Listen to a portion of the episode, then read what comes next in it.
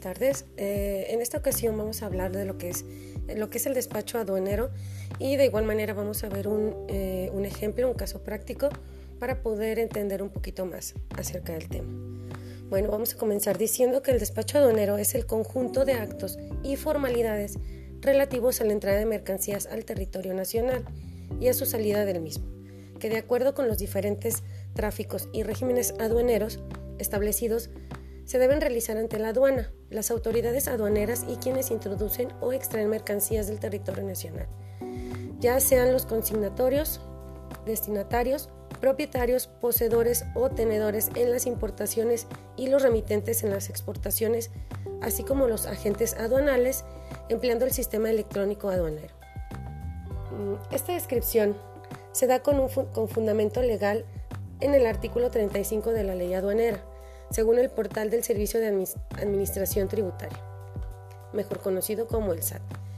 En el despacho de las mercancías se presentan diversos momentos en que la ley aduanera ha desarrollado de forma lógica, así que se establece lo siguiente.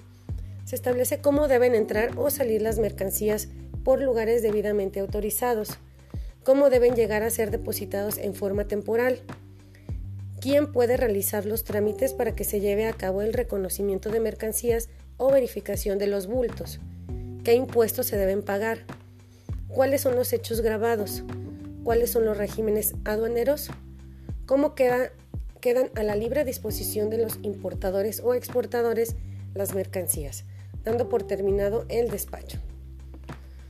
Eh, ¿Qué se requiere para realizar el despacho aduanero? Bueno, se requiere un pedimento para realizar el despacho aduanero. Este es un documento electrónico que contiene la información relativa a las mercancías, el tráfico y régimen aduanero al que se destinan y los demás datos exigidos para cumplir con las formalidades de su entrada o salida del territorio nacional, así como la exigida conforme a las disposiciones aplicables. Los despachos aduaneros pueden ser elegidos para revisión.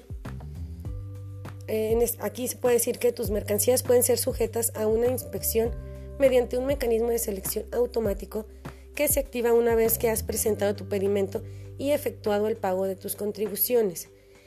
¿Cuál es el proceso que, se, que debe seguirse en la inspección? De, en, la, inspección perdón? Bueno, el proceso es el siguiente.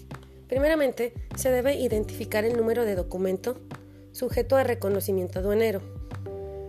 2. Revisar el documento aduanero. 3. Inspeccionar físicamente la mercancía. En caso de que haya alguna irregularidad, se levanta el acta de procedimiento administrativo en materia aduanero. 5. Si no hay incidencias, se certifica y libera el documento aduanero y el medio de transporte. 6. Se inicia el proceso de operación de módulo de salida del recinto fiscal en aduana fronteriza. Bueno, vamos a hacer mención de algunas instituciones relacionadas con el despacho aduanero. Eh, estas instituciones eh, podemos mencionar que se encuentra la, la Zagarpa, eh, que es la que hace los certificados fitosanitarios y sosanitarios, la Sedena, que se encarga de los permisos de importación y exportación, la COFEPRIS, que es la, la que da las autorizaciones sanitarias de importación y exportación, asimismo de inspeccionar la mercancía mediante el reglamento de insumos para la salud. Se encuentra también lo que es la Semarnat, que es la que da las autorizaciones de importación y exportación, así como, que, así como igual manera inspecciona las mercancías mediante el acuerdo de la Semarnat por medio de Profepa. La Secretaría de Economía, que es la que da los servicios previos de la importación, exportación y cupos de mercancía. Eh, Hacienda, que es la que autoriza la inscripción al padrón de importadores, exportadores o en el de sectores específicos la CENER, que es la que da los permisos previos para la importación y exportación de los hidrocarburos y de materiales combustibles nucleares y radioactivos. Eh, el Instituto Nacional de Antropología e Historia, que da quien es la encargada de las autorizaciones de exportación de bienes declarados como monumentos históricos o artísticos. También se encuentra la CRT, que es la que certifica la norma oficial de tequila que se exporta. Y por último tenemos lo que es el AMECAFé, que es la que emite los certificados de origen para exportar café. Bueno, este, en este caso vamos a, ver ahora un ejemplo. Un ejemplo en donde este, vamos a hablar de las mercancías importadas en la aduana de manera ilegal. Y cómo eh, en este caso no se hizo ninguno de los procedimientos que acabamos de mencionar y vamos a ver cuáles son las consecuencias de no hacerlo, eh, de no hacerlo correctamente. Bueno, en este caso eh, vamos a ver la situación que tuvo una persona física que se dedica a la compra y venta de ropa nueva, la cual, la, cual la vende, la exhibe en los diferentes tianguis de su localidad. Dicha ropa es importada de Estados Unidos, la cual adquiere en lugares establecidos donde es lícita la venta de saldos de ropa que les va quedando.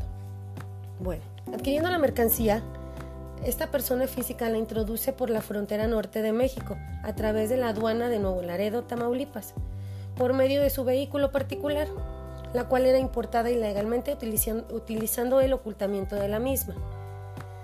Esta persona física realizó esta actividad durante varios años sin problemas, sin que, no, sin que fuera detectada en que estaba realizando esta actividad. Pero un día, después de terminar sus ventas, la persona se dirigía a su domicilio. Mm, en ese momento es interceptada por la Policía Federal, la cual eh, realiza lo que es una revisión de las mercancías que traían lo que es su vehículo automotor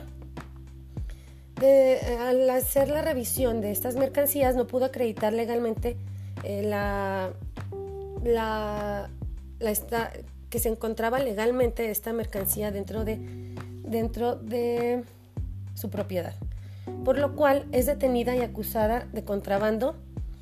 Eh, de esta manera, bueno, fue detenida durante una semana. A la semana quedó libre por falta de elementos, ya que el SAT no presentó declaratoria de perjuicio. Posteriormente, ya estando eh, libre lo que es el particular, el Ministerio Público Federal remite la mercancía importada al SAT, quien después inicia con el procedimiento administrativo en materia aduanera, donde se le solicita se presente a las oficinas de la autoridad correspondiente. Esta persona se presenta y el día que tiene que comparecer se le notifica la orden de revisión de mercancías en donde es notificada y se levanta el acta de inicio en donde se le embarga la mercancía, dándole un plazo de 20 días para poder acreditar la legalidad de dicha mercancía en el país. Al no poder acreditar la legalidad, se le fincó un crédito fiscal de 18 mil pesos, dándole un plazo de 45 días hábiles para poder pagar. Bueno, esta persona eh, puede considerarse como una pequeña empresa para efectos de la administración de negocios.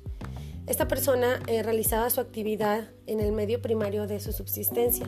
Su actividad es legal, aunque no siguió los procedimientos de logística ni respetó los procesos de importación. Mm, bueno, aunque era incorrecto el procedimiento de importación, la mercancía era legal en el país de su origen. Sin embargo, debió obtener la mercancía por medio de una empresa importadora quien le, quien le pudiera vender los productos y poderlos comercializar en el país sin ningún problema. Eh, también podemos hacer mención que los precios de venta de los productos serán más elevados a como normalmente los ofrece en el mercado. Pues ¿por qué? Porque tenía que, pues al seguir ciertas eh, normatividades y, reglamentos, pues todo es, eh, se tiene que pagar a veces este, las cuotas indicadas. entonces ya no los va a poder a lo mejor ofrecer ya no los podría ofrecer al precio que los hacía anteriormente.